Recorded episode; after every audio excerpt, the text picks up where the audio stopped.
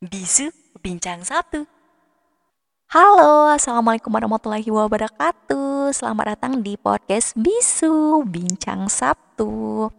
Teman-teman semua, uh, jadi ini adalah episode pertama Bincang Sabtu di tahun 2022 nih. Cepet banget ya rasanya kita udah masuk di tahun 2022 dan kondisi ini masih aja dihadapin dengan pandemi gitu kan. Ngomongin tahun 2021, tahun 2021 kemarin aku akui podcast Bincang Sabtu gak banyak nge-publish episode baru ya. Karena aku lagi sibuk banget, sibuk banget nyiapin pernikahan aku dan ya sekarang saat ini aku pun udah berubah status ya menjadi istrinya orang. Aku menikah dengan pria yang aku cintai tentunya. nah, jadi di tahun 2022 ini aku berharap bisa terus konsisten ya, bisa terus konsisten untuk ngobrol uh, di podcast Bincang Sabtu dan harapan lainnya adalah aku bisa upgrade lagi ya. Maksudnya upgrade di sini adalah salah satunya mungkin semoga aku bisa ada partner nih buat ngobrol di Bincang Sabtu. Amin. Oke okay guys, jadi di episode pertama kali ini top yang akan kubicarakan ini muncul dari keresahan aku pribadi sih. Karena beberapa waktu terakhir ini aku tuh kayak merasa kosong, merasa hampa gitu kan. Kayak I don't have reason to wake up in the morning kecuali untuk bekerja aja dan menjalani hari selayaknya manusia biasa gitu kan. Passion, hobi pun sekarang jadi kayak ya samar banget gitu teman-teman. Aku tuh hobi banget ya sekarang tuh kayak aku hobi buat doing something new. Jadi apa pun yang belum pernah aku lakuin pengen aku coba gitu pengen aku lo pengen aku lakuin. Tapi makin ke sini tuh aku jadi mikir gitu kan apa bener sih emang hobi aku itu doing something new? Atau emang aku tuh lagi ada di fase yang aku belum menemukan passion yang pas gitu loh. Jadinya kayak aku mencoba hal baru lama kelamaan tuh aku menganggap hobiku itu adalah uh, mencoba hal baru gitu kan. Padahal bisa aja mungkin karena aku belum menemukan passion yang pas yang khusus gitu kan. Jadinya uh, aku masih mencoba mengeksplor lagi dan pertanyaan-pertanyaan itu tuh kayak muncul terus gitu di pikiran aku sampai akhirnya aku pun coba-coba cari tahu nih. Cari tahunya itu ya tentunya di Google ya. Karena kan sekarang ini lebih mudah banget buat cari-cari apa aja gitu apalagi di Google karena udah tersedia berbagai macam informasi yang bisa kita dapatkan. Dan dari situ aku langsung kayak baca kisah-kisah orang yang sama dirasain kayak aku gitu loh. Bertemulah aku dengan konsep hidup orang Jepang. Namanya adalah Ikigai. Ikigai. Jadi Ikigai itu apa sih? Nah, Ikigai ini adalah istilah dari bahasa Jepang tentunya, yang mana artinya adalah kesenangan dan makna kehidupan. Kalau kita penggal lagi perkataannya itu artinya apa? Iki itu artinya kehidupan dan gai itu artinya nilai. Jadi kalau bisa kita simpulkan, ikigai adalah alasan kita hidup atau dengan kata lain bagaimana kita mencoba untuk menjalani hidup dimulai dengan bangun pagi. Hal yang kecil seperti itu. Ikigai uh, kalau kata internet di internet ya dan buku-buku yang jadi referensi, ikigai itu adalah rahasia supaya kita bisa hidup panjang umur dan tetap memiliki semangat hidup bahkan sampai usia ratusan tahun teman-teman semua. Kebayangkan gimana luar biasanya ikigai ini gitu. Konsep hidup ikigai ini membuat seseorang menjadi lebih semangat untuk bangun di pagi hari, teman-teman. Karena mereka tahu kita tahu gitu kan alasan mengapa kita harus bangun di pagi hari dan apa yang harus dilakukan hari itu kita tahu gitu kan. Sehingga efeknya apa? Efeknya itu akan memberikan makna dalam hidup kita dan kegigihan untuk melanjutkan hidup. Jujur ya, sebelumnya tuh kayak aku secara pribadi menganggap kayak kalau kita ada passion, kayak ada passion aja itu udah lumayan cukup untuk kita bahagia dan menjalani hidup dengan baik. Tapi ternyata ada hal lain yang harus kita penuhi untuk mencapai titik kebahagiaan itu, untuk menjalani hidup dengan penuh sukacita, dan hal itu gak cuma tentang passion. Dalam Ikigai, ada empat aspek yang harus kita penuhi, dan jika kita mampu menyeimbangkan aspek tersebut dan melaraskannya, maka kita akan selalu punya alasan untuk hidup dan semangat menjalani kehidupan sehari-hari. Jujur, sebenarnya aku juga lagi start, lagi mulai untuk coba menemukan ikigainya aku nih teman-teman. Karena ya memang aku baru tahu banget gitu kan tentang konsep ikigai ini. Tapi ya dari aku pribadi, aku mau sharing gitu sama kalian. Makanya di obrolan ini, aku cuma pengen mengajak kalian yuk teman-teman kita bareng-bareng coba menemukan ikigai kita masing-masing. Apalagi ini pun masih di awal tahun 2022 dan seharusnya semangat kita itu masih on fire kan. Gak ada yang namanya kata terlambat juga untuk melakukan hal-hal terbaik dan bermanfaat bagi diri kita, bagi sekeliling kita. Nah, buat kalian yang belum tahu tentang Ikigai, habis dengerin podcast ini ya kalian bisa coba explore lagi lebih banyak biar kalian tahu gitu kan ikigai itu yang seperti apa. Seenggaknya semoga podcast bisu ini dapat membuka jendela. Ibaratnya tuh kayak membuka jendela kalian untuk mencari tahu lebih dalam lagi tentang ikigai kalian. Nah balik lagi jadi tadi ikigai itu kan ada empat aspek ya. Apa aja sih aspeknya? Kalau kalian searching di Google teman-teman dan mengetik ikigai akan muncul sebuah gambar yang bentuknya semacam diagram Venn. Isinya itu tulisan-tulisan yang saling beririsan, saling bersinggungan. Pada dasarnya, Ikigai itu merupakan irisan dari empat diagram Venn tersebut. Apa aja? Yang pertama terkait apa yang kamu senangi, apa yang kita senangi. Yang kedua, apa yang kita kuasai. Yang ketiga, apa yang dunia butuhkan. Dan yang keempat, apa yang membuat kita bisa dibayar. Teman-teman semua, Menemukan ikigai artinya menemukan titik tengah dari keempat hal aspek tadi di diri kita. Oke, kita coba langsung masuk ke aspek yang pertama, tentang apa yang kamu senangi. Nah, ketika aku baca aspek pertama ini, hal yang terbesit di pikiranku tuh kayak banyak banget. Ya, aku akui banyak banget hal yang aku sukai dan aku juga meyakini kalau kalian juga pasti punya banyak hal yang disukai kan. Baik hal yang disukai itu berkaitan dengan profesi kalian maupun sebagai uh, hobi kalian semata gitu kan. Dan ya gak apa-apa, kita coba tulis aja semua hal yang kita sukai. Memang intinya adalah kita harus memulai itu dari apa yang kita sukai. Tapi teman-teman, kita jangan langsung berhenti di hal yang kita sukai aja. Karena kalau kamu hanya melakukan yang disukai aja dan enggak realistis, tentunya itu akan jadi bumerang sendiri bagi diri kamu gitu kan. Pokoknya kalian harus bikin list dulu lah.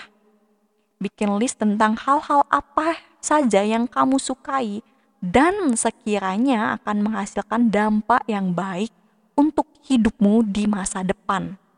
Karena kadang passionnya kamu itu tidak akan selalu dapat menjadi profesi kamu. Tapi di aspek yang pertama ini kita diminta untuk bikin aja semua tulisan tentang apa yang kamu sukai. Hanya itu dulu. Nanti setelah kamu menulis tentang hal-hal apa-apa aja yang kamu sukai kita lanjut ke aspek berikutnya. Yang kedua yakni apa yang kamu kuasai oke kita lanjut ke aspek yang kedua tentang apa yang kamu kuasai teman-teman semua ketika teman-teman memiliki pekerjaan yang kita kuasai, yang teman-teman kuasai, dan tentunya kalian sukai saat melakukannya, itu bisa menjadi sebuah profesi yang udah ada nih arahnya kelihatan menuju ke arah prinsip ikigai. Kita balik lagi sekarang ke definisi profesi ya. Profesi itu apa sih? Jadi profesi itu adalah sesuatu yang kita merasa ahli di bidangnya dan keahlian itu bisa kita dapatkan dari kita menempuh pendidikan atau kita mengikuti kursus pelatihan gitu kan. Tadi di aspek yang pertama aku sempat nyinggung bahwa tidak semua passion kita bisa menjadi profesi kita gitu kan. Kenapa? Karena banyak nih orang-orang udah terjebak di profesi yang mungkin kita nggak sukai kan. Terus gimana? ya apakah kita gak mungkin bisa menemukan ikigai kalau kayak gitu kita kembalikan lagi nih kadang memang ada hal yang kita sukai ya katakanlah hobi tadi ya hobi kita tadi memang secara prinsipal bisa dijadikan profesi tapi ada sebagian orang yang emang memilih hobi tersebut dijadikan sebagai pelepas stres aja dan mengambil profesi yang bertolak belakang dengan hobinya, tapi masih dalam ruang lingkup passionnya gitu loh. Kenapa ada orang yang enggak memilih hobinya itu sebagai profesinya? Jawabannya itu ya karena uh, kalau misalnya hobinya itu jadi profesinya, orang-orang ada sebagian berpendapat bahwa masa hobinya bikin dia stres gitu kan, padahal hobinya itu untuk melepas stresnya. Ketika dijadikan profesi malah hobinya itu bisa membuat stresnya lebih dalam lagi. Jadi kayak ya udah sih mereka lebih memilih untuk profesi berjauh beda dari hobinya. Cuman tetap dalam ruang lingkup passion yang ia miliki gitu loh ya kalau menurut aku pribadi sih untuk mendapatkan profesi itu tidak cukup terbatas dengan passion aja. Malah kalau menurut aku, kita harus banyak mengeksplor lagi passion-passion kita. Dulu ya passion aku itu di bidang kesehatan gitu kan. Aku udah berusaha belajar tentang biologi, ikut olimpiadenya, tapi ujung-ujungnya aku sekarang bekerja di bidang perpajakan yang artinya adalah passion kita itu menurut aku sih senantiasa dinamis ya jadi kita jangan menutup diri untuk di satu passion aja gitu.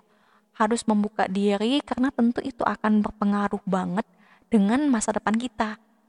Kalau misal kalian bisa menemukan hobi yang bisa jadi profesi, itu akan sangat bagus gitu kan. Tapi jika enggak, ya kita balikin lagi ke awal. Kita harus mengeksplor passion kita. Kita harus berusaha untuk uh, mencari benang merah antara profesi kita dengan dengan passion atau hal yang kita sukai karena aku yakin banget bahwa profesi yang kita pilih untuk menjadi pekerjaan kita itu pasti ada aja benang merahnya dengan apa yang kita sukai, apa yang kita minati, apa yang menjadi passion kita gitu loh.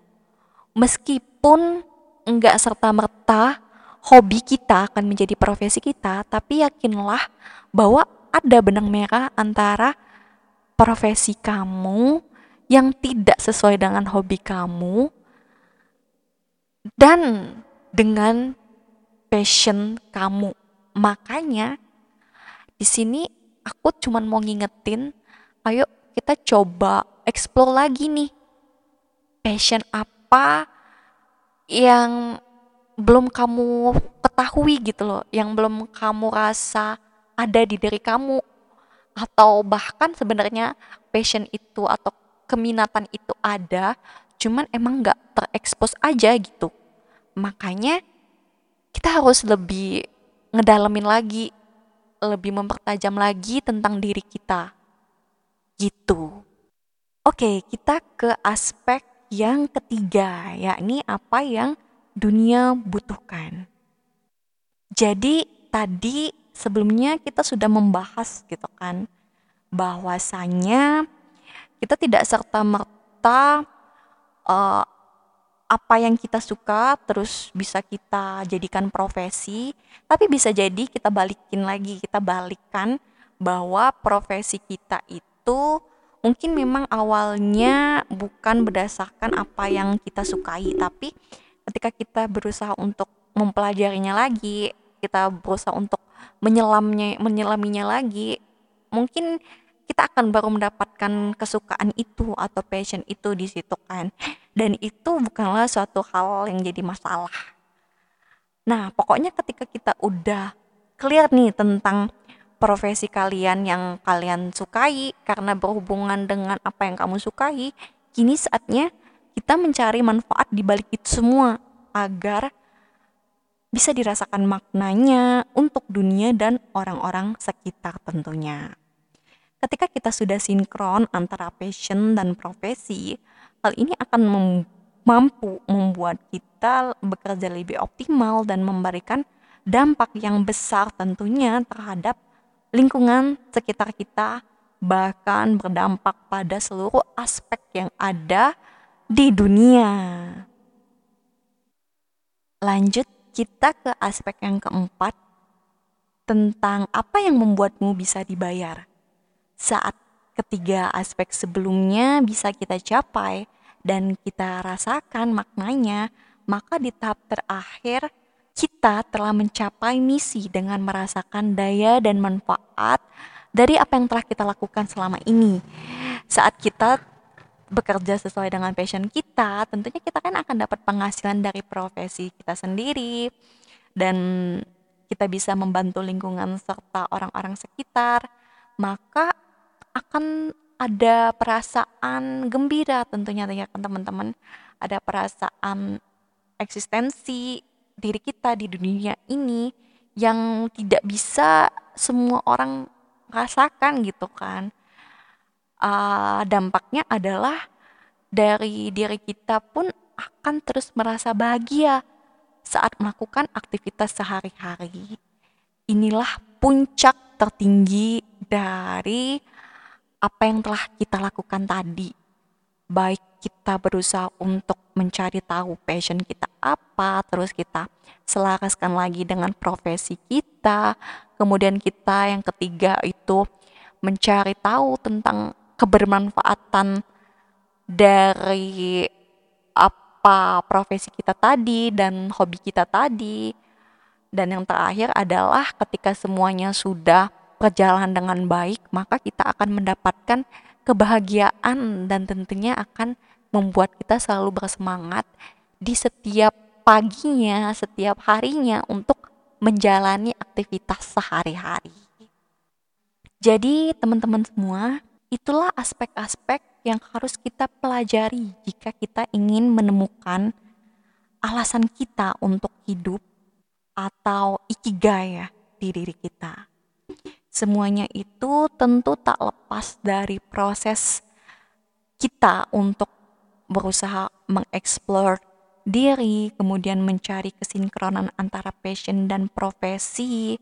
Tentunya juga harus memikirkan dampak apa yang bisa kita hasilkan dari apa yang telah kita lakukan gitu kan. Apakah bermanfaat bagi sekitar kita or even dunia gitu juga ikut merasakan. Mari teman-teman semua yang lagi dengerin bincang Sabtu ini, ayo kita coba benahi lagi diri kita.